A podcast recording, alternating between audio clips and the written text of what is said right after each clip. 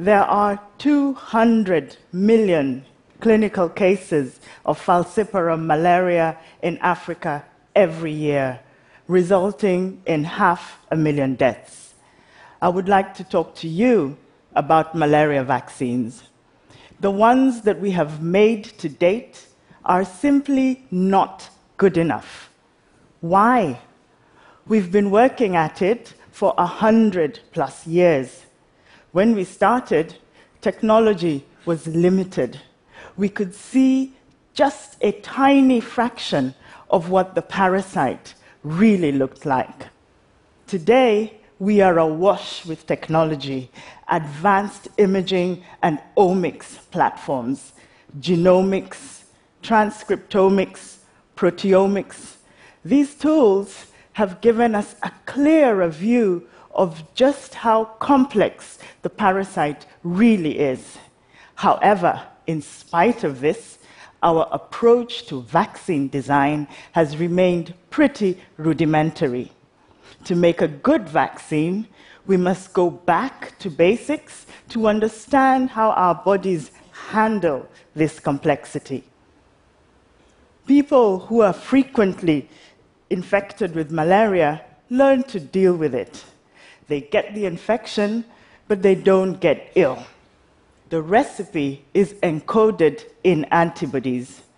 My team went back to our complex parasite, probed it with samples from Africans who had overcome malaria to answer the question what does a successful antibody response look like?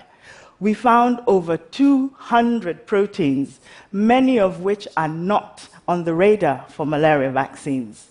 My research community may be missing out important parts of the parasite. Until recently, when one had identified a protein of interest, they tested whether it might be important for a vaccine by conducting a cohort study. This typically involved about 300 participants in a village in Africa whose samples were analyzed to see whether antibodies to the protein would predict who got malaria and who did not. In the past 30 years, these studies have tested a small number of proteins in relatively few samples and usually in single locations. The results have not been consistent. My team essentially collapsed 30 years of this type of research into one exciting experiment conducted over just three months. Innovatively, we assembled 10,000 samples from 15 locations in seven African countries, spanning time, age, and the variable intensity of malaria experienced in Africa. We used omics intelligence to prioritize our parasite proteins, synthesized them in the lab, and in short, recreated the malaria parasite on a chip. We did this in Africa, and we're very proud of that.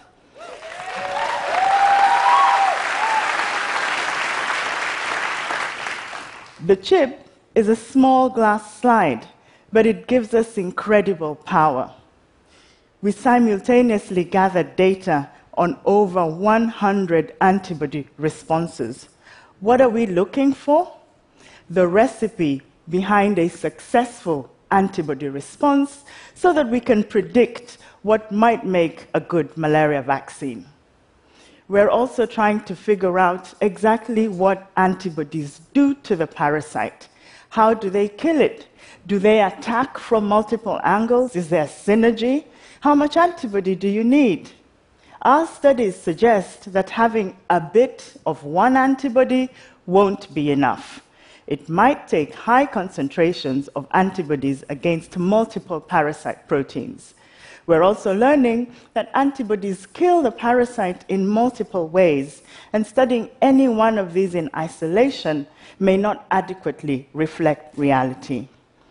Just like we can now see the parasite in greater definition, my team and I are focused on understanding how our bodies overcome this complexity. We believe that this could provide the breakthroughs that we need to make malaria history through vaccination. Thank you.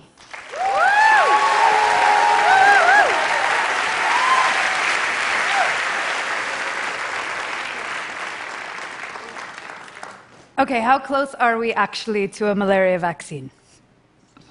We're just at the beginning of a process to try and understand what we need to put in the vaccine before we actually start making it.